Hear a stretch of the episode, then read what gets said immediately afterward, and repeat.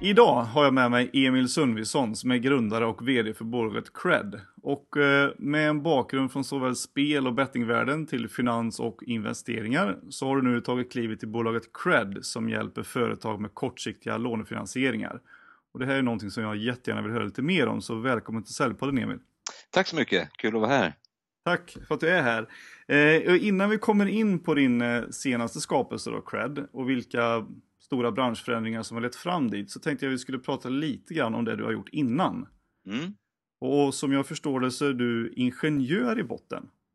Det stämmer, jag är ingenjör och lämnade K T H nittiofem som en utbildad specialist inom ljud- och vibrationslära. Se där! Ja, det var... Alltså jag älskar ju matematik och sånt där, men det var, jag älskade inte arbetsuppgifterna. Som ingenjör så innebär det ofta att man sitter ensam eller man sitter på samma ställe och gör långa beräkningar som är kul. Men jag kände att jag hade lite mer driv och ville se världen, så det föll så naturligt för mig att börja inom telekom ganska snart i mitten av nittiotalet när telekom var en exploderande sektor. Mm. Och vad gjorde du där då? Det jag gjorde, jag jobbade bara med mobil telekomoperatörer. Och det som var så intressant i den här tidpunkten, det var att, det är svårt att tro det, men på nittiotalet så hade vi ett monopol i Sverige där Televerket var den enda tillåtna operatören. Och i och med att hela marknaden förändras både med, med tekniken då, att det gick från det analoga till det digitala, att det gick från landburet till, till mobilt, så blev det väldigt spännande. Det var väldigt många nya aktörer som kom in i marknaden och började med I P-telefoni och mobiltelefoni. Och det var massa spännande företag som dök upp. Och hela den här omvandlingen av industrin gör att det blir ett väldigt spännande klimat för, för entreprenörer att jobba i. Mm. Eh, och jag har kommit fram till att jag trivs väldigt bra i branscher där det är en stor förändring. Där finns det möjlighet och svängrum att göra nya saker. Mm. Men hur, hur tog det sig uttryck då, liksom, i telekombranschen på den tiden? Var det bara... allting är möjligt, eller var det liksom kämpa mot restriktioner? Från, från en enda operatör, Televerket, så startas det över hundra nya operatörer bara på ett par få år. Mm. Med olika nischer och olika erbjudanden. Eh, många av de här visade sig inte överleva, men det var en oerhörd dynamik i hela branschen.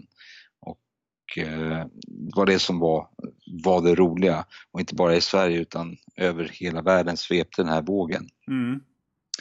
Eh, och det gjorde då att, att man som entreprenör kan hitta nya vägar. Och i och med att det blir så många nya operatörer så konkurrerar de. Och konkurrens föder innovation och driver innovation. Så att för att nå kunderna inte bara genom ett monopol utan i, i hård konkurrens, så är man tvungen att hitta på nya saker. Så det där, det, hela det racet har ju drivit telekommarknaden till där vi är idag, där den är helt konkurrensutsatt och, och transparent, och idag en väldigt mogen marknad. Mm. Och samtidigt kan man väl säga att den har gått tillbaka lite till att det är fyra liksom stora aktörer som har nästan hela kakan, eller? Ja, och jag tror det är, det är liksom naturligt att först exploderar så kommer det upp många små och sen så äter de stora upp de lite mindre och vissa klarar sig inte och, och det blir liksom ett fåtal kvar. Och det är samma sak som hänt inom bankmarknaden där vi för, för många år sedan hade väldigt många lokala små banker överallt, och idag har vi ett oligopol egentligen av fyra stora banker som i princip äger marknaden. Mm. Och då borde det finnas lite utrymme för, för nischningar även där. Ja, det där är som ett ekosystem i hela näringslivet där de, där de stora äter de små och sen så kommer det nya nischer som tar, karvar ut en del av den stora marknaden och, och på så sätt skapar nya bolag. Mm. Och sen så konsolideras igen. Men just nu är vi inne i en jätteintressant fas igen i, i bankmarknaden där det har varit årtionden av konsolidering och där det nu igen då börjar med hjälp av innovation och avreglering av nya tekniker skapas nya utmanare i marknaden. Mm. Jag tänker att du, du har ändå varit liksom i telekombranschen och nu då i bankbranschen. Och sen har du även varit i spel- och bettingbranschen som också har varit med om i princip samma sak. Ja, spelmarknaden var ju också helt unik där vi hade, eller fortfarande idag har, ett formellt monopol som är Svenska Spel då inom, inom kasinospel och sportspel till exempel. Mm. Men där det var två stora saker som hände. Det ena var att Sverige gick med i E U. Mm. Där man öppnar upp för tjänst, export av tjänster över gränserna. Och det andra var internet som slog igenom med, med hög bandbredd och bra kapacitet, vilket gjorde att man även kunde spela online eh, på servrar utomlands. Mm. Eh, och det gjorde att man kunde utmana monopolet. Och det finns ju en efterfrågan, en väldigt stor efterfrågan från kunderna att, att få tillgång till andra typer av spel. Mm. Och det är väldigt svårt att upprätthålla monopolet när det, när det kommer så många nya aktörer. Och det är alltid så att när det kommer många nya aktörer så, så jagar de väldigt effektivt i flock. Mm. Eh, den ena driver den andra och innovationsförmågan står liksom, det finns inga gränser för, för vad man kan hitta på. Så spelmarknaden har också haft en otrolig utveckling från det att jag började tjugohundrafem till där den är idag. Mm. Eh, och nu, nu börjar sp- spelmarknaden verkligen att konsolidera och mogna där. Där de lite större utmanare köper de mindre och många små slås ut. Mm. Så att spelmarknaden kommer nog gå in i, ett, i, en, mer, i en lugnare utvecklingsfas. Och där man också får ordning på, på regleringar, vilka spelregler som gäller för de här olika aktörerna. Mm. För det verkar vara så, ytterst o, olika på olika reklaminslag, framförallt som man ser på tv. Mer eller mindre varje tv-program är ju betting och kasino. Ja, och det är för att det finns, finns en lönsamhet i verksamheten. Men eftersom det är en fri marknad så det där leder någonstans på sikt åtminstone. Man ska ta, om man ska ta teori att det blir en jämvikt, att man gör så mycket reklam tills att det inte längre är lönsamt och då slutar det. Mm. Men uppenbarligen finns det en väldigt hög lönsamhet fortfarande eftersom man har råd att göra mycket, mycket tv-reklam. Mm. Men är det de som gör mest reklam tror du som kommer att överleva då? Nej, det tror jag inte. Det gäller att vara smartast. Det är inte den som är starkast som överlever utan den som anpassar sig bäst. Just det. En gammal visdom. Ja, just det. Men jag tänker, finns det, om det finns liksom fortfarande utrymme för flera på marknaden då? Ja, det gör ju det. Alltså, första vågen kom med internetspelare. Liksom var, först skulle man ladda ner sitt spel på datorn och spela. Så kom nästa generation där man kunde spela direkt i browsern och då de gamla som bara hade nedladdningsbara kassetter fick jättesvårt. Mm. Sen kom tredje vågen, man kunde spela direkt i mobilen mm. och tog en jättestor del av kakan de som inte hade mobilspel. Och nästa, nästa steg kan jag inte förutse, men jag ser med stor spänning framåt vad det kommer bli för någonting. Får jag göra en gissning? Ja. Jag tror att det kommer bli i V R. Ja, V R-spel, ja. Det kanske ligger någonting där. Att man liksom går in fysiskt i, i fotbollsmatchen eller i kasinot. Ja, varför inte? Det är ja. Några år kvar i och för sig kanske. Men... Ja, men först ut. Bra affärsidé till alla. Jag har droppat den här. Ja. Men du, vad var det som ledde in dig då på den här spel- och bettingvärlden? För du har ändå suttit med i, i både styrelse och chef, chefspositioner. Både Betsafe och Betsson och Cherry-bolagen. Ja, just det. Eh, nej, det, som så mycket annat i livet så är det, är det slumpen som avgör vart man hamnar, men det, det som jag f- fick tycke för på en det var, var den snabba tillväxten i branschen och det här att man kunde utmana ett jättemonopol. Liksom finns en stor marknad eh, och då finns det igen, så blir det en väldigt rolig dynamik i branschen där, där man med olika sätt liksom kan ta delar av, av marknaden. Mm. Så att den dynamiken som jag, som jag bara älskar, som jag får en kick av verkligen när jag känner att här finns det möjlighet, det finns något stort och gammalt som inte har tänkt på någonting och med hjälp av lite, lite engagemang och, och ny teknik så kan man faktiskt göra någonting som är väldigt mycket bättre, som uppskattas av kunderna. Mm. Och vad är den här dynamiken då? Vad, vad innebär det liksom? Det innebär att den här gamla dominerande tekniken, den Den ersätts av någonting som är mycket bättre, i det här fallet då spel på internet jämfört med det som fanns tidigare där man hade den här papperstipslappen som man lämnade in. Mm. Där man direkt kan få, få återkoppling och kan följa realtid. Det blir liksom en roligare upplevelse. Eh, inom telekom så var det att ja, men du behöver inte vara hemma för att ringa, du kan ha telefonen med dig. Mm. Eh, och det vi gör idag är ju att om du behöver ett företagslån, du behöver inte kontakta din personliga rådgivare på banken för ett möte och tala om hur företaget går, utan du kan faktiskt göra det här online och det är ganska enkelt och går relativt snabbt. Mm. Det är ju någonting som kunderna verkligen uppskattar, den här snabbheten och enkelheten. Och min, min analys när det gäller företagslån är att många småföretagare, de vill egentligen inte ha lån, men de måste ha pengar över en viss tid för att klara det de nu ska göra.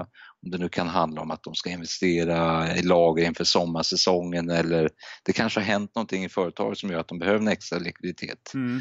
Men man tar det här lånet och sen så vill man betala tillbaka det som snabbt, så snabbt som möjligt för att sen vara, vara så att säga, skuldfri. Mm. Det är så de allra flesta småföretag driver sin verksamhet. De driver det med egna medel.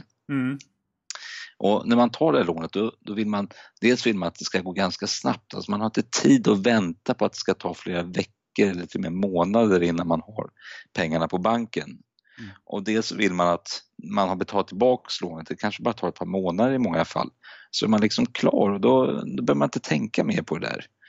Eh, så enkelheten är, är jätteviktig här. Att det, att det är enkelt att ansöka och enkelt att få lånet. Mm. Att man inte behöver lägga massa tid på det, utan man kan fokusera på det som man faktiskt vill göra sitt, sitt företag. Men det här är ju en liksom, affärsidé inom Kred då. Mm. Men vad var det som gjorde att du fick den idén från början? Från att liksom hålla på med spel och betting och lite sånt, ja, till att eh, ta upp eh, matematikkunskaperna igen och, och starta det här. Ja, så här tänker jag. När jag, när jag slutade för två och ett halvt år sedan på Cherry, så var det ganska blankt papper med vad jag skulle göra. Jag hade faktiskt ingen aning. Så jag gjorde ett Excel-ark och där så hade jag, jag hade mina sextio bästa affärsidéer i ett, i ett stort ark. Oh shit, okej. Okay. Och så fyllde jag på dem där och så tittade jag på det nästa vecka och tänkte, det här, nu, nu har jag kommit på, det här ska jag göra. Så tittade jag lite på det igen och tänkte, nej vad fan, det där kommer ju aldrig gå. Så jag strök ganska friskt bland de här idéerna. Men det var, det var en idé som ändå fastnade, som jag kände, det här, det här går att göra. Jag tror att man kan göra lån till småföretag, jag tror man kan göra det lönsamt.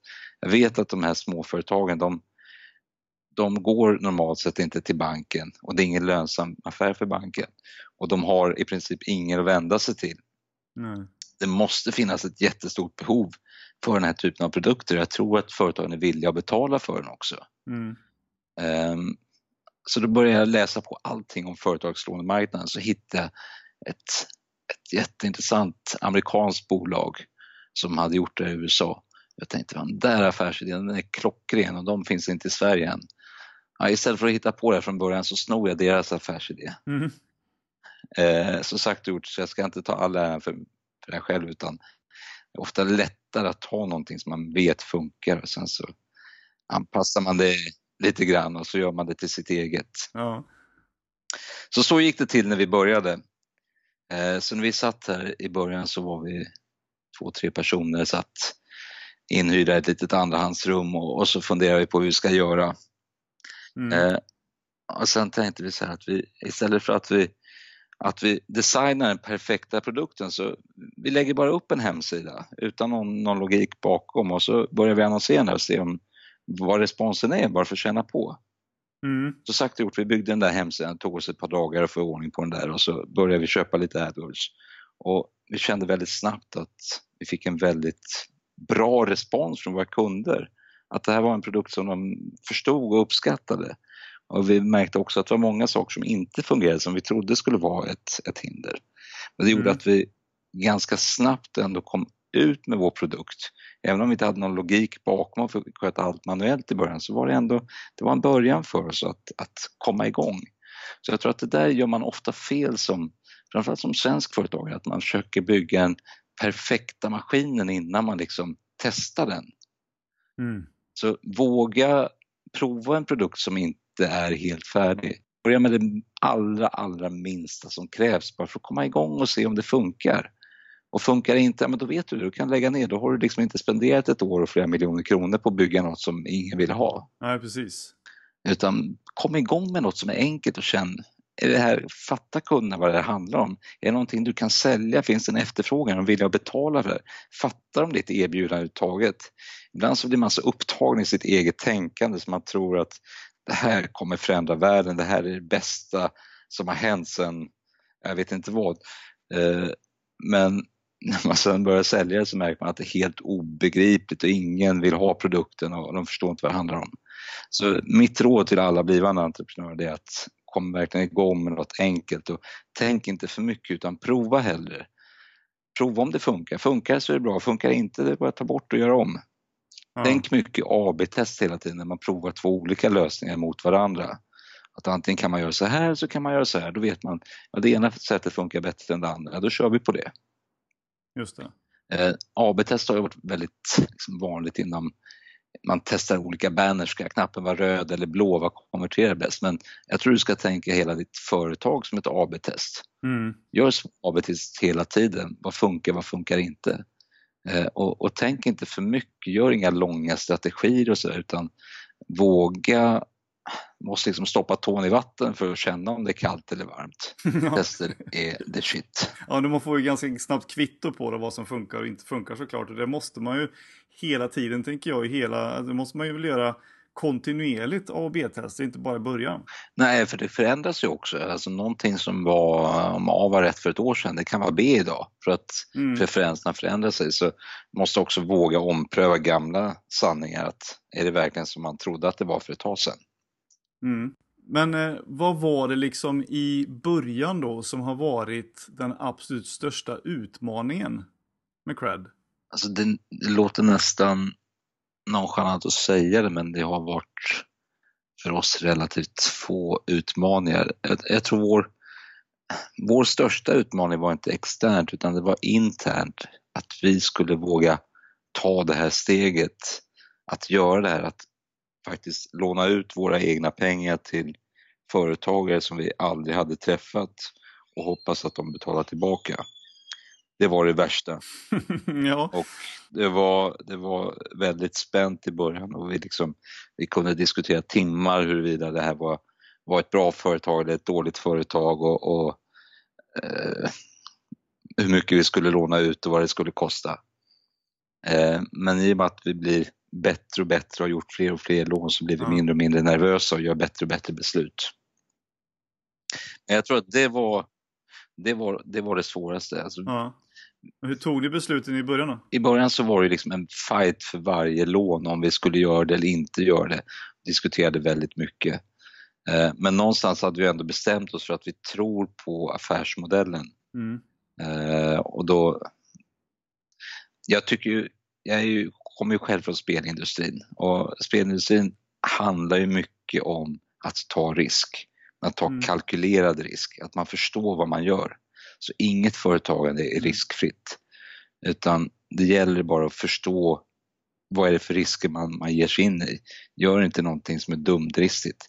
Ta gärna risk men gör ingenting som gör att, att du stjälper hela skutan utan hellre många små kalkylerade risker än, än jättestora enskilda risker som får stora konsekvenser. Mm. Men hur går det till rent eh, konkret? Om jag känner att jag behöver ha en kvarts miljon eh, och låna ut av er. Mm. Hur, hur går det till själva processen? Ja, våra kunder de kommer ju in via vår hemsida på kred punkt se. Mm. Och där så fyller de i sin ansökan. Och det vi gör sen är att vi gör vår datainsamlingsprocess där vi, där vi tack och lov bor i Sverige som ett land där det finns väldigt mycket data tillgängligt, mycket publik data. Mm. Men vi tittar även på data som inte är publik och det kan vara allting från Facebook-sidor till Google Ratings eller Trustpilot eller vad det kan vara för någonting. Mm. För att avgöra om det här är, en, om det är ett bra företag eller ett dåligt företag. Um, och sen baserat på det så, så tar vår algoritm som vi nu har utvecklat tar den fram ett, ett förslag på att det här är ett, ett lämpligt lån, det här är en bra företagare, det här är en dålig företagare. Mm. Uh, när vi väl har tagit beslutet så får man ut en, en digital offert där det står hur mycket man kan låna och vad det kostar. Och den är inte bindande men tycker man att det verkar bra så signerar man med sitt bank-I D och när man har signerat och betalar vi ut pengarna direkt. Mm. Så att för lån Tagaren är en väldigt enkel process och vi tänker lite som, alltså vi inspireras av Google till exempel som är världens mest avancerade företag men också världens enklaste företag. Där du i princip skriver ett, vad du vill veta och sen på ett magiskt sätt så talar Google om vad, vad man ska läsa för någonting. Mm. Och vi vill att det ska vara samma sak, att du bara talar om hur, hur mycket du vill låna, och sen på ett för kunden väldigt enkelt sätt så får man ett besked att det här kan du få av oss. Men att det betyder inte att bara för att det är enkelt hos kunden så är det enkelt på vår sida, utan vi gör vår, vår dataanalys med, med all den datakraft vi har och alla de algoritmer vi har och den kunskap vi har. Mm. Och sen så har man en återbetalningstakt då, eller? Ja, alltså, vi har ju vi har tänkt lite utifrån företagen. Vad vill man som företag? Om ofta så vill man inte ha ett långt lån, utan vi jobbar med sex månaders lån typiskt. Mm. Det betyder att du betalar tillbaka en sjättedel av lånet varje månad. Mm. Vi har ingen uppläggningsavgift och vi har också tagit bort räntan som har varit väldigt innovativt, utan vi har en månadsavgift istället. Och det är bara den här månadsavgiften du, du betalar, så det är inga andra dolda avgifter. Det där, det där betyder att man som, som låntagare, som företagare, så känner man sig trygg. Man förstår exakt vad, vad låneerbjudandet innebär. Och det är också att vi binder inte upp kunden, utan är det så att man får, får in pengar så man kan lösa lånet, då gör man det. Och då betalar man bara för de månader som man faktiskt har använt lånet. Mm. Så det är vårt löfte till kunden att de, om de hittar en annan eller bättre finansiering så kan man alltid lösa det de har hos oss, och då är det inga extra avgifter. Okej. Okay. Så vi, vi, vi tänker så här att det viktiga med företagslån, det är att det första att det är enkelt, det måste liksom vara, enkelheten är, är väldigt viktig, att det är smidigt att ansöka, all kommunikation, det är ett enkelt, enkelt sätt, inga långa trassliga allmänna villkor på flera sidor, det är inga jättekonstiga formulär som man ska fylla i. Utan vi tänker på det som företagare, vi jobbar bara med småföretag, och genom att man har det här fokuset så kan man också ta bort allting som är är oviktigt runt omkring. Mm. Och den andra biten är att man ska känna sig trygg, att man förstår exakt vad man ger sig in i. Att det är inga uppläggningsavgifter, det är inga konstiga avgifter, och är jag inte nöjd så kan jag alltid lösa det. Mm. Och det tredje är att det ska gå snabbt.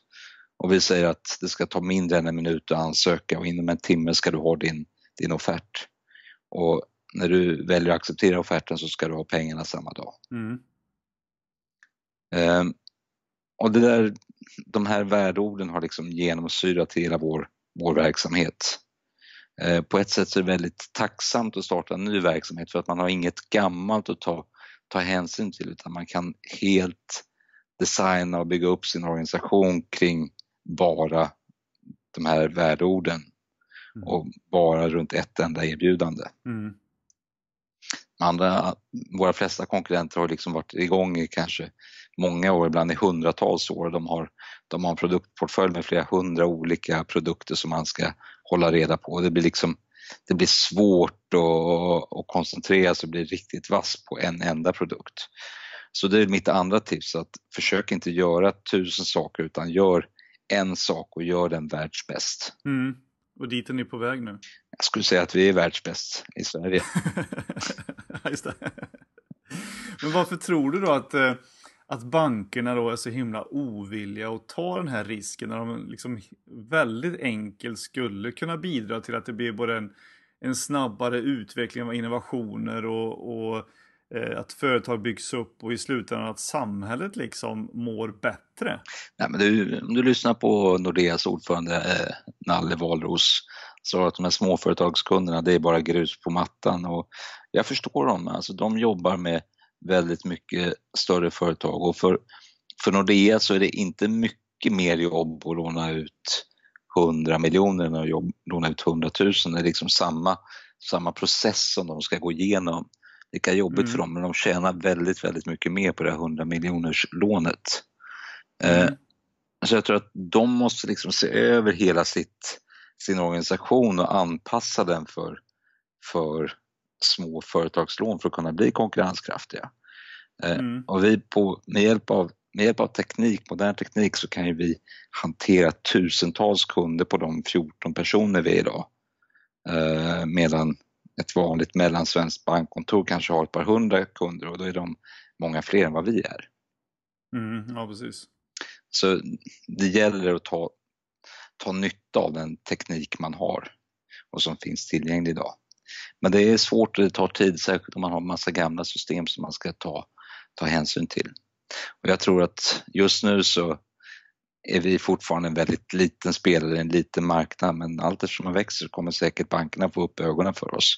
Och det är klart, det blir roligt och blir mer konkurrens, och på ett sätt har jag ju lyckats med det jag vill uppnå, det är att, att förändra en marknad i grunden och, och göra det bättre för småföretagen att faktiskt kunna få sin, sin finansiering som man behöver. Mm. Jag tänker att i eran bransch att det, att det här liksom, det känns som att de sista kanske tio åren åtminstone har kommit massa disruptiva entreprenörer och sopat undan mattan för redan etablerade jättar, och det, i och för sig, det här kanske har hänt eh, genom hela historien eh, i och för sig. Men jag tänker, är det bankernas tur nu att bli av med intäkter? Jag tror att det är bankernas tur, och det har hänt, alltså hänt inom vissa segment. Om man tar till exempel konsumentkredit så har det hänt väldigt mycket. Mm. Där finns det en massa nischbanker som, som tar, tar en jättestor del av andelen från konsumentkreditmarknaden.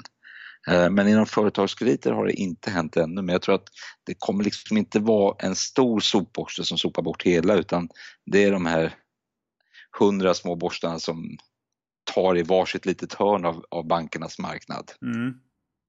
Och så blir det som telekombranschen, att det konsolideras om ett tiotal år. Ja, det konsolideras, och sen så de stora telekombolagen blir liksom mer en utility där man bara tillhandahåller själva nätverket, men där tjänsterna ligger hos andra leverantörer, och, och så kommer det säkert bli med bankerna också, att till slut det som blir kvar av bankerna, det är bara Det är bara pengarna, all kundkontakt och all innovation och alla andra kringprodukter hanteras av, av andra leverantörer i marknaden. Ja.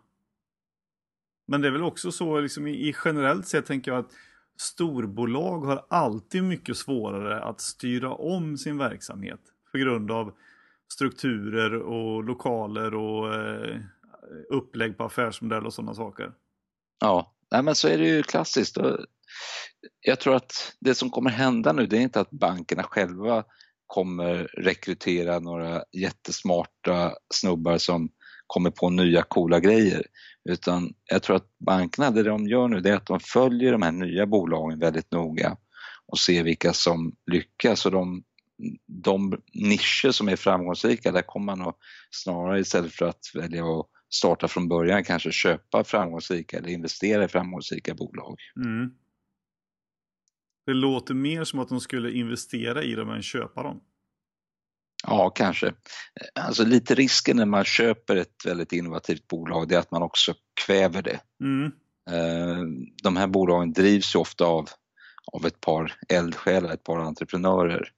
Och för att de ska få liksom, det frihet som de behöver, så går det inte att trycka in dem i en stor organisation med massa personalpolicies och, och andra saker som gör att man liksom inte kan göra det man vill göra, utan det måste finnas ett visst svängutrymme mm. för att fortsätta vara innovativ. Mm. Jag tänker liksom, som pratade om innan här, att på precis samma sätt som telekom och bettingbranschen, att bankerna har gått från oligopol till nischaktörer och kontor, och att man nu börjar göra online eller ett antal år sedan, och slippa den här manuella handläggningen. Ja, mycket av den manuella handläggningen har ju försvunnit.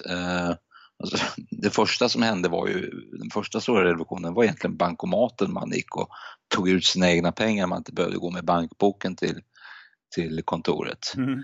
Och sen så kom ju internetbanken och, och liksom, det var ytterligare ett jättehårt slag mot bank, den fysiska bankverksamheten där, där man inte längre behövde gå till bankkontoret. Men det finns fortfarande väldigt många nischer där det är där det är manuell handläggning, och jag tror nisch efter nisch kommer man se att det är inte lönsamt att, att hålla på med manuell handläggning, utan det finns, finns andra sätt att göra det på som gör det bättre och snabbare. Mm. Och när det gäller de här små företagslånen, det är inte att det är bättre och snabbare, utan det är ofta att de har inte ens, inte ens med manuell handläggning har de haft möjlighet att, att låna pengar, för att på ett litet lån på femtio till hundra tusen kronor så är det inte lönsamt att ha en person att handlägga det ärendet ett par timmar. Nej. Liksom ingen bra affär av det. Det är nästan som att behöva backa lite här, för och berättar om det här med bankbok just, Emil. För det är många som inte som lyssnar på det här som inte vet vad en bankbok är. Ja, jag är ju sjuttiotalist och då, ja, samma här. Då fick man ju av mormor en, en liten blå bankbok där man fick hundra kronor när man fyllde tio år. Ja. Och sen varje månad så fick man sin veckopeng eller månadspeng och så cyklade man upp till, till postkontoret och så fick man stå i kö och så fick man sätta in den där pengen och så stämplade de bankboken och skrev vad det nya saldot var och så fick man ränta. Ja. Och det var väldigt viktigt att ha pengarna på banken och skulle inte vara hemma i byrålådan och slafsa. Nej, precis. Och när man ville ha pengarna fick man cykla upp dit igen och så fick man lämna in sin bankbok och ta ut det man skulle. Ja. Och det var en hel rad med kassörskor som satt och skrev och stämplade bankböcker. Och, när man berättar om det låter det som att det är från artonhundratalet, ja. Men så gammal är jag inte. Nej, men det är ju inte mer än tjugo till tjugofem år sedan som de la ner det där. Nej. Nej. Så att Nej, och det... mina barn, jag tror inte de vet vad en bankbok är för någonting. Nej. Nej, det är ju liksom just nu går det ju inte ens knappt när ungarna får pengar när de fyller år. Det är ingen idé att ha det i kontanter heller. Det är bättre att ni swishar in det på ett konto liksom. Det, de kan ju inte, de kan inte sätta in det någonstans på någon bank ändå. Här har de tvungen att liksom, ja ni får gå upp till Forex. Men vänta nu, är jag inte på banken? Kan jag inte sätta in pengarna på ungarnas konton? Nej, vi har inte kontanthantering här så du får gå till Forex. Det kostar fyrtio kronor att sätta in det. Men då kan de överföra det till, till ett konto. All right. Då vet man att det finns en öppning här för disruptiva tankesätt. Ja. Ja, men, det är helt, men det är fortfarande mycket som är lite obegripligt i bankvärlden. Till exempel man, man gör en utbetalning till ett bankgiro och då, då går det att göra det först till nästa bankdag. Man undrar liksom vart, vart de där pengarna ligger någonstans i systemet. Varför det inte går direkt? Vem är det som sitter och håller på dem där? Och varför inte allting i, i realtid? Mm. Uh, så det finns, det finns så mycket kvar att, att jobba med. Men det är kul, det kommer ju mycket företag där också inom, inom överföring av pengar så det ser jag fram emot. Ja. Men just de här, jag tänker fortfarande på, på lånet här. Hur vet mm. man eller hur är ni säkra på, liksom, även fast ni har gjort den research då? Och researchen är kanske det som skiljer vanliga bankkontor, för de tittar väl bara en vanlig kreditupplysning via mm. upplysningscentralen och vet du det, U C. Och, och sen så får man hem att de har gjort det och sen så dröjer det då en vecka eller två innan man får det där lånelöftet. Mm. Nej, men det, det är där som är kärnan i vår verksamhet. Att bara låna ut pengar är egentligen jättelätt. Att få tillbaka som är, är svårare. Så det gäller att välja vem man lånar ut pengarna till. Och, men också att man kommunicerar, att man verkligen förstår vad det innebär att ta det här lånet. Hur det ska betalas tillbaka så att det inte är några oklarheter där. Men det är ju...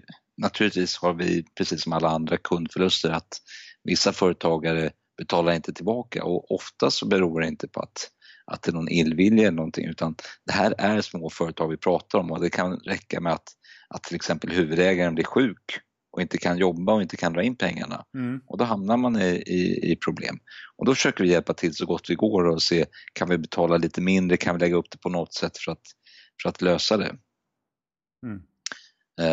Men igen så handlar det för vår del, vi måste ju också ha en, en verksamhet som är lönsam så att vi kan få in mer pengar och så att vi kan växa. Då är det viktigt att vi, att vi gör en vinst. Mm. Um, och vi försöker anpassa vår, vad det kostar helt enkelt så att vi har höjd för att ta vissa kreditförluster av de som inte klarar att betala pengarna. Mm. Så det är så vi jobbar hela tiden, att vi, vi försöker hålla en, en bra nivå på, på priset på lånet helt enkelt. Men är ni beroende av bankerna på något sätt i detta då? Att liksom betala ut till konton och sådana saker? Ja, det är vi ju. Vi, vi har ju själva, vi utnyttjar ju vår bank där vi har, där vi spar, där vi har våra pengar. Mm. Och sen betalas det från vårt bankkonto till kundens bankkonto. Mm. Och de...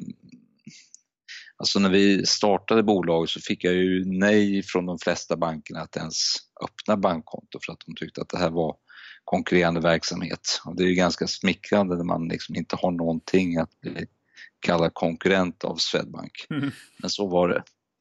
Och egentligen så var det också en, en upprinnelse till varför jag startade här. Mitt tidigare bolag så skulle jag också öppna ett konto. Det var ett vanligt företagskonto. Man skulle stoppa in hundra tusen kronor för aktiekapitalet. Och så gick jag in på närmsta bank och sa, nej men nu, nu har jag sparat ihop här. Nu har jag hundra tusen kronor. Nu vill jag öppna företag.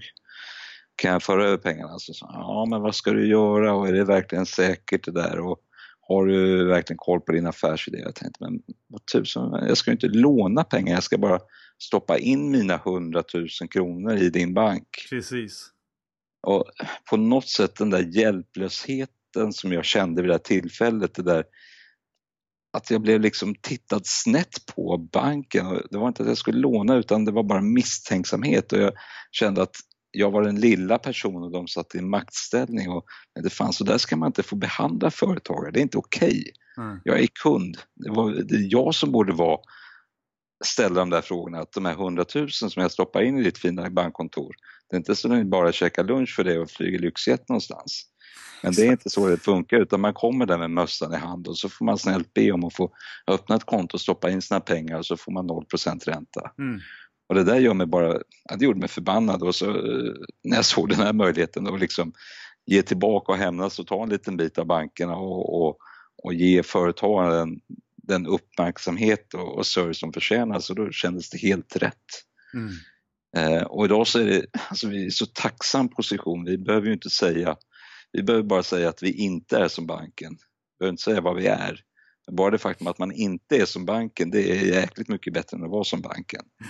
Precis. Så bankerna har ju sån uppförsbacke för att hämta in det här avståndet som man har skapat genom årtionden av av eh, översitteri och liksom ignorans mot kunderna. Ja. Men det är samma på eh, och, och samtidigt, ja men tittar man också på, på svenskar, på konsumenter och på företag och frågar, när bytte du bank senast? Ja, det är liksom ett par få procentenheter, så alla verkar älska och klaga på banken, men inte fan går de och byter bank, utan de sitter där med samma bank år efter år. Mm. Vilket och använder, också är väldigt märkligt. Och använder deras strukturerade produkter eller produkter överlag som mm. då investerar i sånt som banken eh, tjänar mer pengar på än vad man själv gör. Mm. Jag hade ju en, jag blev ju lite osams med en av bank, eller en banktjänsteman, jag vill inte säga vilken bank det var, men eh, han frågade mig om inte jag skulle eh, komma över till dem och eh, kunde diskutera lite grann om placeringar och sådana saker, både för privat och, och bolaget. Mm. Och då sa jag så här, eh, men varför skulle jag göra det? Ja men vi har ju jättebra produkter som har gått jättebra här sista tiden och eh, det var ju väldigt stort utbud så vi skulle kunna hitta någonting åt dig. Oh, fast om jag vill lära mig vilka produkter eller vilka bolag eller vilka aktier, vad det nu än är som jag vill tjäna pengar på, då går jag ju inte till en banktjänsteman. Du sitter ju här och har samma lön varje dag. Du går ju bara till jobbet. Du har gjort det i tjugofem år här. Eller åtminstone han då. Så varför skulle du ha den bästa insikten i hur jag skulle kunna tjäna mycket pengar? Och då vart han skitsur på mig. Då vill jag tjäna pengar så går jag till de som har tjänat pengar och frågar, hur gjorde ni? Jag är ju entreprenör. Ja. Jag frågar inte banktjänsteman om man kan få investera lite i, i den här bankens fond. Nej. Nej, det tyckte jag var bra. Nej, ja. Så vi är inte jättekompisar, är vi inte. Men eh, jag gav honom ett aktietips tillbaka sen som eh, jag hoppas att han tog. Okej, okay, vad var det då? Ja, det var ju att eh, han hade ju investerat då i, eh, i Alligator. Eh, och jag sa att det är nog ett stort misstag för att eh, med den insikten som vi gör från life science-branschen så kommer det där att ta många, många år innan det blir lönsamt. Mm. Och eh, det är ju så också, de har inte gått så bra. Nej, Nej men det är ju sådär med investerare, det är samma som med spelare. Har du någonsin hört om någon investerare som har förlorat pengar? Det får man aldrig höra. Nej. Det är samma sak med pokerspelare, de säger inte ett ljud när de har, har förlorat pengar. Men när de vinner pengar då är det liksom skrävel höger, vänster. Ja men precis. Ja, det, det är skillnad helt klart. Mm. Men har ni behövt att marknadsföra det här någonting nu då? Ja, det har vi gjort naturligtvis. Mm.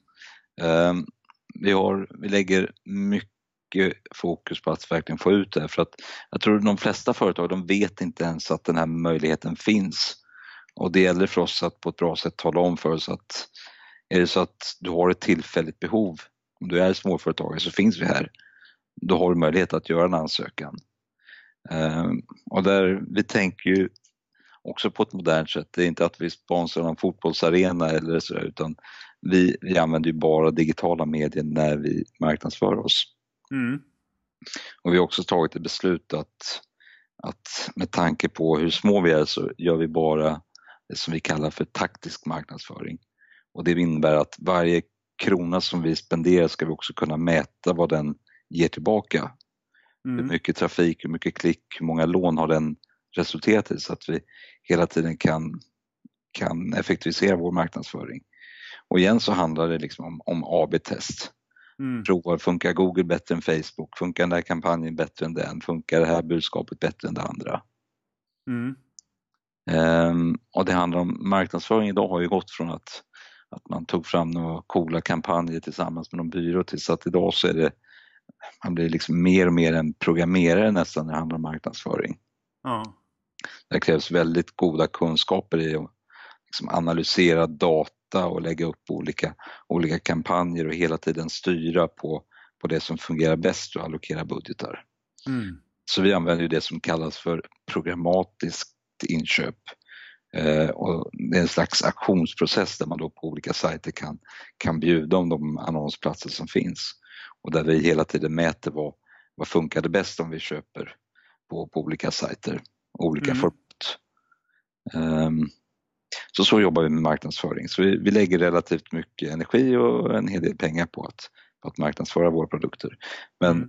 på lång sikt så den här köpta marknadsföringen kommer man ju bara så långt med, utan det gäller också att jobba med det som är organiskt. Uh, och då handlar det egentligen två bitar. Det ena är att, att man organiskt, att man antingen finns i folks medvetanden eller att man kommer upp automatiskt när man söker på nätet om, om företagslån till exempel. Mm. Eh, men det är också det att vi har, vi har många kunder som, som har varit kund med oss och har skött sig bra och vet att, att de litar på oss som företag, de vet att det funkar bra och de kommer tillbaka att en nöjd kund. Eh, så den här kundlojaliteten är jätteviktig. Och den är också viktig för vår bit att vi vet att det här var en kund som som har varit hos oss tidigare, de skötte sig bra tidigare och med största sannolikhet så kommer det fortsatt vara en bra kund om vi sköter oss. Just det. Så att det är ju egentligen den allra viktigaste organiska biten, att man bygger upp en lojal kundbas som man har ömsesidigt förtroende för. Ja. Och det där tar tid och det är jobbigt, men jag tror att där är också den, liksom, det är där man också hittar en, en lönsam verksamhet, att man verkligen sköter sig med de kunder man har. Ja, precis. Och alla kunder som man får in blir också ambassadörer för oss, så att småföretagare pratar gärna mellan varandra. Och det är så att man har gjort något bra för en kund så, så sprider det sig gärna till nästa kund. Och ja, så är det. På samma sätt så sprider sig det dåliga ordet väldigt mycket snabbare, att om man har gjort något som var väldigt dåligt, man har gjort bort sig, så riskerar man att få väldigt mycket dålig publicitet. Mm. Så att det handlar om att verkligen. Så alla gör ju bort sig, särskilt vi som, är så, som gör mycket tester och ändrar oss snabbt och är ett ungt företag. Så ibland händer det saker som man inte hade tänkt på. Och det viktiga är egentligen inte att man gör, att man gör rätt hela tiden. Man måste våga göra fel. Men när man gör fel så måste man ta hand om det. Man måste ta hand om den kund, om det är någon kund som har hamnat i kläm, och se till att, att från en missnöjd kund att det blir en nöjd kund igen. Precis. Det är jätteintressant det du sa nu, för medan många av de här som har varit väldigt missnöjda kan ju faktiskt bli vända genom bra kundbemötande och kundservice och bli de bästa ambassadörerna. Ja, så är det faktiskt. Där har man ju, det är där man har chansen att steppa upp och göra det lilla extra för den kunden som har varit missnöjd, och genom sitt beteende visa att vi verkligen bryr oss om dig som liten kund, att, att vi gör dig nöjd igen. Och den kunden, den har man kvar länge. Och det kan bli den bästa kunden. För det där blir också något att berätta, att de hade gjort fel, men sen så gjorde de allt det här för mig som gjorde att jag igen kände mig som en nöjd kund. Mm. Och ibland så tänker jag så här, vi har ju pratat om det här ganska många gånger i olika avsnitt i den här podden också, att egentligen så himla lite många gånger som behövs för att man ska känna sig att, att det här var ett trevligt bolag, det var bra bemött, det här vill jag fortsätta och, och vara kund till och göra affärer med. Ja. Och det är också väldigt lite många gånger som gör att man säger tvärtom. Mm. ja, det är, det är, en, det är en fin linje liksom, och det, det är någonting som man måste jobba med varje dag. Mm. Uh, och det har, här på jobbet så har vi en stor vägg där vi, varje gång vi får någon positiv feedback så skriver vi ut det och sätter det upp för att bara markera hur viktigt det är för oss, den här positiva återkopplingen, så att vi tänker på det hela tiden, att det är faktiskt vi som finns här för våra kunder, inte tvärtom. För Nej. Att den dagen vi börjar bli tvärtom, då är vi precis som de gamla bankerna. Ja, och då blir det ja. inte så roligt helt plötsligt. Nej, då kan vi packa ihop. Ja, exakt. Men det har ju gått ganska bra för er. Jag såg ett YouTube-klipp här med en intervju med dig där ni erbjuder till och med nu att man kan vara med och investera i Kred. Ja, så är det ju. I och med att vi har, vi har ju så bra efterfrågan, det har gått jättebra för oss. Men vi har många kunder som, som vill låna pengar av oss. Vi skulle vilja hjälpa ännu fler småföretagare. Så mm. måste vi också ta in mer pengar i vårt företag. För vi har inte, alltså, vi är ju inga starka personer. Vi har inte miljarder som vi har ärvt någonstans. Utan vi har stoppat in de pengar vi har tjänat och det räcker en bit. Det räcker en lång bit. Mm. Men nu så vänder vi oss till allmänheten egentligen och säger att hjälp oss och hjälpa svenska företagare. Och det är så att man gör det så har man möjlighet att få en bra avkastning också. Så vi har ett program där man nu får sju procent direktavkastning som betalas ut varje månad. Och det är också så att eftersom vi är ett litet och onoterat bolag så blir det också en låg skatt på det. Så är det någon som tycker att det är intressant att kunna placera lite överskott, inte till noll procent ränta utan till sju procent ränta, så man är välkommen att spara sina pengar hos oss genom att investera i en preferensaktie där man då får utdelning varje månad. Mm. Och hur funkar det rent praktiskt då? Jo, det funkar så att man väljer hur många aktier man vill köpa. Varje aktie kostar tio tusen. Så om du till exempel köper tjugo aktier för tvåhundratusen kronor så sätter du in dem och då får du varje år får du ut fjortontusen kronor, lite drygt elvahundra kronor per månad. Mm. Eh, är det så att du vill ha tillbaka dina pengar, då bara säger du till och då, då får du tillbaka de här pengarna som du har investerat. Så det är lite som ett sparkonto kan man säga. Mm. Och är det så att man har ett aktiebolag och man själv har varit företag ett antal år så kommer den här utdelningen och då är det så bra att den blir helt skattefri i, i aktiebolaget. Just så för det blir, att det är sådana här preferensaktier? För att det är en preferensaktie, det är en utdelning från ett litet bolag. Ja, så det blir en väldigt förmånlig sparform också för aktiebolag samtidigt som man har möjlighet att vara med på resan. Mm. Det innebär också att man har rösträtt och sådana saker? Eller hur? Ja, varje aktie ger en rösträtt. Så då är man välkommen att, att delta på vår bolagsstämma. Mm. Kul! Ja. Då får vi se ifall du får lite nya investerare efter det här då. Ja, vi hoppas ju det. Att vi ska kunna få in fler investerare så att vi kan fortsätta växa hela tiden. För det här är ju ett jättehett ämne nu i hela Sverige egentligen. Hur vi ska skapa fler arbeten och alla tittar ju på småföretagen som de som ska rädda den svenska ekonomin och, och så vi kan klara försörjningen. Men för att de ska klara sig så måste de ha tillgång till finansiering. Mm. Och staten försöker göra vad de kan och investera jättemycket via Almi. Och Almi har en viktig roll att fylla, men det Almi gör det är att de oftast matchar banklånen. Så när du väl har fått låna femhundratusen från banken så kan du få femhundratusen från Almi också.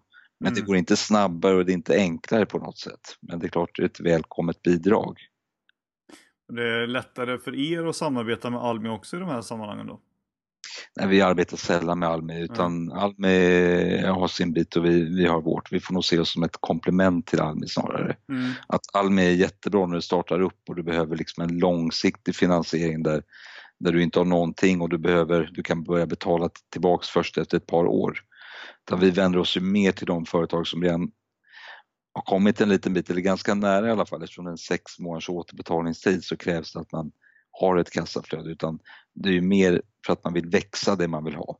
Vi har ju till exempel många, du kan ta en åkare och de ska köpa en, en ytterligare en, en lastbil eller någonting mm. och då behöver man extra kapital att man ska investera i någonting så man kan växa ännu lite mer. Mm. Eh, ofta så vill de göra det och så kunna betala tillbaks relativt snabbt.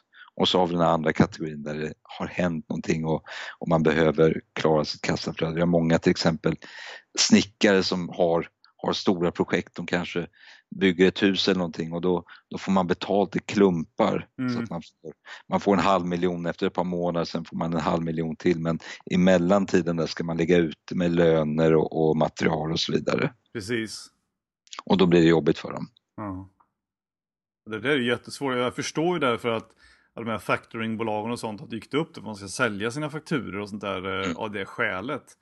Ehm, och det är klart att det är jättebra om det finns ett annat komplement också. Mm. Och, men det är många som inte har fakturor att sälja heller. Om du tar till exempel en, en restaurang, de har ju inga fakturor som de kan, kan sälja på det viset. Utan, ja, det finns ett behov helt klart. Um, och vi, vi hoppas vi ska kunna hjälpa ännu fler företagare de år som kommer. Mm, vad är planen de närmaste åren då? Um, planen är, vi, vi, vi kommer inte göra någonting annat, utan vi ska bara fokusera på det här vi gör. Mm. Men vi kommer att växa. Vi startade ju verksamhet även i Finland det förra året. Mm. Och det har också varit, varit väldigt bra för oss. Det, det är precis likadant som i Sverige, en liknande marknad, och många finska småföretag behöver, behöver också hjälp. Så vi tror att vi kommer att kunna bygga det här i, både i Sverige och i fler, fler marknader. Så det är planen. Mm. Och vi kommer fortsätta växa snabbt om allting funkar som det ska. Och i princip så behövs det bara eh, ett kontor i varje land då? Du behöver inte göra som bankerna och ha en i varje stad. Nej, nej vi kan, det räcker med ett kontor. Och egentligen så behöver vi inte ens ha kontor i landet, utan i princip kan man sköta allting från Stockholm man skulle vilja. Just det. Men det viktiga är att ha, alltså man ska inte underskatta om man skulle ta ett nytt land, att man måste ändå förstå. Ja, språket är ju självklart, mm. men också kulturen och förutsättningarna i, i varje land. Mm. Och det är trots allt lite olika. Det är trots allt lite olika. Mm. Men hittills går det bra, så den här preferensaktien finns, man kan gå in på vår hemsida kred punkt se, och Kred stavas med ett Q då, mm. kred punkt se, så kan man läsa lite mer om vårt bolag, och då går det även att se hur det har gått för oss rent finansiellt, hur mycket vi omsätter, hur mycket vinst vi gör och hur mycket vi har lånat ut och lite data. Mm. Så där finns det mer information, och där kan man även då teckna sig för, för preferensaktien om man skulle vilja spara i Kred. Just det. Jag ska lägga länk till detta också på säljpodden punkt se under avsnittet där, så att man kan klicka in sig direkt. Bra. Men hur tycker du generellt då att själva startup-scenen i Sverige eh, ser ut? Alltså, tycker, ni, tycker du att man får tillräckligt mycket stöttning och uppmärksamhet för att kunna utvecklas? Kanske då sn- synnerhet här inom fintech då? Alltså det, det har varit en formidabel fintech-boom i, i, i världen, och synnerhet i Sverige. Alltså det är ju otroligt mycket nya företag som kommer upp nu inom fintech. Mm. Eh, och det finns också en väldigt stor, eh, stort intresse både från svenska och utländska investerare att vara med på den här svenska fintech-boomen, där en del av de här bolagen kommer säkert att lyckas och bli jättestora. Eh, och vi har ju några, några stjärnor som har kommit längre än andra, och framförallt är det ju Klarna som sticker ut och verkligen har har bevisat sin affärsmodell och har lyckats expandera internationellt och, och har en lönsam affär. Så mm. det är klart att det där, det där driver många andra som vill följa efter i kölvattnet efter Klarna. Efter det finns ett långt, långt koppel med nya företag. Mm. Och det kommer liksom hela tiden upp nya idéer hur man skulle kunna utveckla finansbranschen. Och där, för, för oss tycker jag det bara är väldigt positivt att det finns så mycket idéer, för att det drar hit nya talanger också som kommer hit bara för att jobba med fintech. Mm. Det finns ett väldigt stort intresse.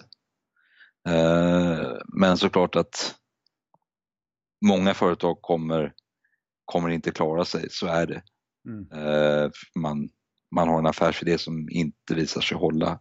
Och tyvärr tror jag det, det vanliga misstaget igen är att man tar in riskkapital allt för tidigt, så man, man får för mycket pengar och man tvingas inte ut och sälja och verkligen hårdköra sin produkt, utan man sitter hemma på kammaren och försöker snickra ihop den perfekta lösningen mm. och hinner bränna allt för mycket pengar innan man verkligen får ut den och, och får omsättning. Mm. Men du tänker då att om det är lite så här boom på, på fintech, och man tänker att Klarna då, som kanske har varit den eh, expanderande eller exporten som har liksom syns mest och hörts mest och så kanske implementerat på flest hemsidor och sådär.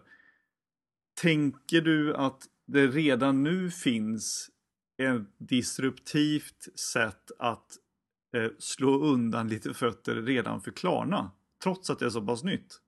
Är det det som de här nya bolagen gör? Ja, det har ju kommit många Klarna-kopior på senaste tiden som vill ta en del av den här marknaden. Mm. Men jag tror de tänker inte att de ska slå undan fötterna för Klarna, utan de flesta som jag har kommit, som jag har sett komma, de försöker göra samma sak fast kanske göra med någon liten twist eller bara göra billigare för att Klarna mm. höga marginaler. Så det där tror jag att det kommer bli svårt för dem att slå undan fötterna för Klarna. Mm. Den Klarna kommer nog, de har etablerats, utan det måste ju komma någonting som är, är helt disruptivt till, till det de har idag. Och jag ser inte riktigt, jag har inte sett vad det skulle vara i alla fall. Men det kanske kommer någon, någon lösning längre fram. Mm. Ja, vi får se. Ja. Men vad tänker du, du har ju gett ett par tips här om eh, råd för startups.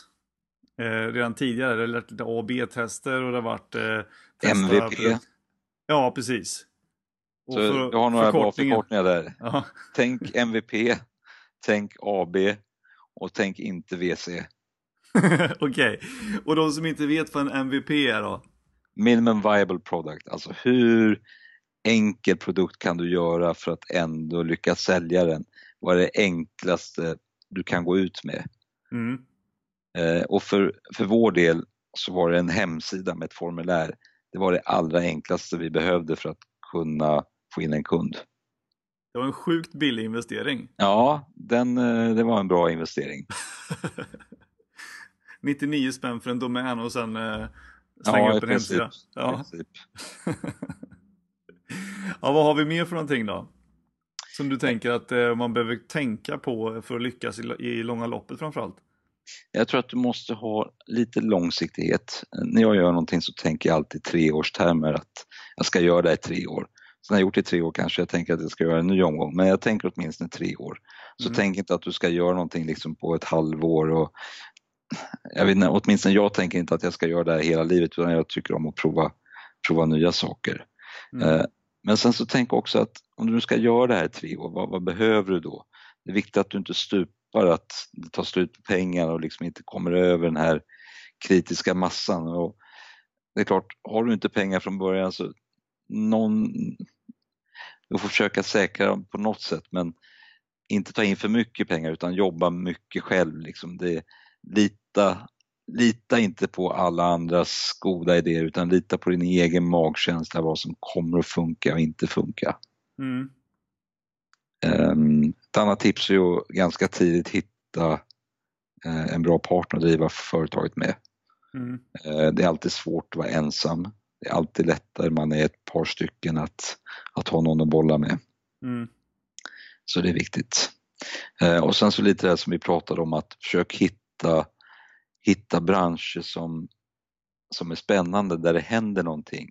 I en väldigt mogen bransch så är det svårt att slå sig in om du inte har någonting som är, som är väldigt nytt, som verkligen tillför någonting till marknaden. Vi pratade lite mm. om bilmarknaden tidigare, och ingen sätter ju upp ett, en ny, ett nytt bilmärke idag om du inte har något nytt att komma med. Som till exempel Tesla, som helt vänder upp och ner på hur en bil ska fungera, att den ska gå på ström istället för bensin. Mm. Men det finns många sådana branscher, så tänk liksom vart, vart finns det en mogen bransch där det förmodligen finns mycket omsättning, där man kan komma in och liksom göra saker på, på ett annorlunda sätt. Mm. På riktigt annorlunda. På riktigt annorlunda. Inte bara någon liten inkrement, inkrementell förändring, utan verkligen komma in och ha ett, ha ett unikt erbjudande. Mm. Och att man kanske testar också då ja. mycket innan, så att man faktiskt vågar sälja, som du sa inledningsvis här. Att man vågar sälja sin produkt innan.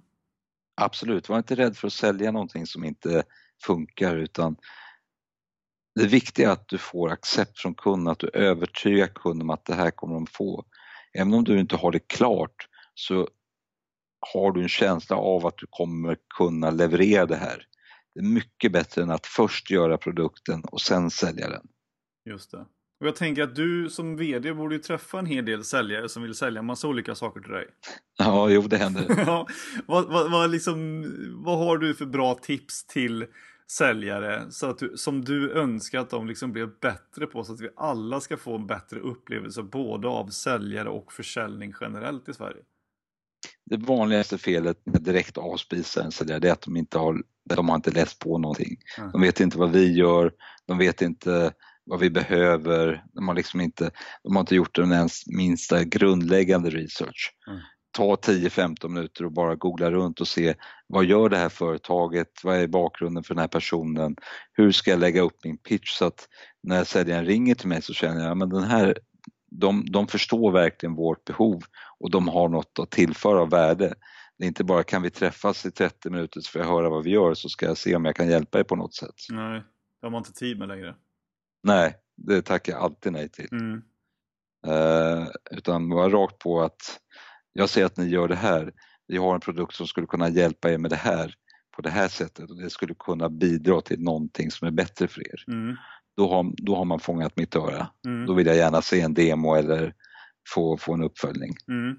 Vill du gärna se demon först utan säljaren eller tycker att säljaren får komma förbi? Nej, de kan gärna få göra demon.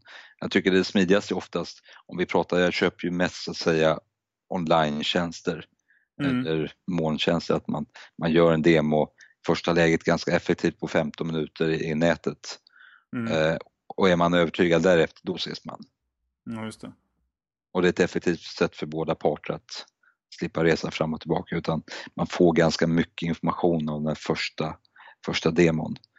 Använd Skype, dela skärmen. Mm. Blir du eh, i din roll som, som vd då, och entreprenör för det här, blir du lite känslig för sådana som du märker kör med någon form av säljteknik på dig? Eh, ja, det gör jag. Jag är, jag är brysk, tyvärr. Ja. Nej, men man känner ju av vad det är för säljteknik. Om... Alltså det måste kännas ärligt, det måste kännas genuint, det måste kännas påläst. Annars tackar jag nej direkt. Ja, väldigt intressant det här att... Eh... Det verkar som att, att det börjar hända lite så generellt att säljtekniker eh, jämfört med genuint och äkta ärligt samtal slår eh, alltid det äkta ärliga samtalet jämfört med... Nej, men jag, jag tror det. Jag, jag ser mig själv som en kvalificerad kund. Jag vet vad jag har och jag vet vad jag inte har. Jag vet vad jag behöver. Mm. Det är liksom, du kan inte dribbla runt det med någon säljteknik. Nej. Alltså, du kanske kan lura det till någonting men det kommer ändå liksom skina igenom ganska snart. Mm. Så jag tror det bästa är liksom läs på vad kunnig vad det handlar om så att du verkligen känner att det här är någonting som jag behöver. Och sen det är klart att lite, lite generell presentationsteknik så att man får fram det man vill säga, att man lyfter upp usparna, det är, det är en hygienfaktor. Ja, exakt. Det förväntar man sig trots allt. Ja, det förväntar man sig. Mm. Ja, det har ni lite att kämpa med, ni säljare som ska träffa Emil Sundvissson framöver. Ja. Läs på innan. Precis. Ja, men du Emil, stort tack för att du tog dig tid med Säljpodden. Tack så mycket. Och stort lycka till med Kred framöver. Hoppas ni får in lite nya kunder till era preferensaktier. Ja, det ser vi fram emot. Toppen. Tack ska du ha, Mattias. Tack, ha det bra. Hej då. Hej.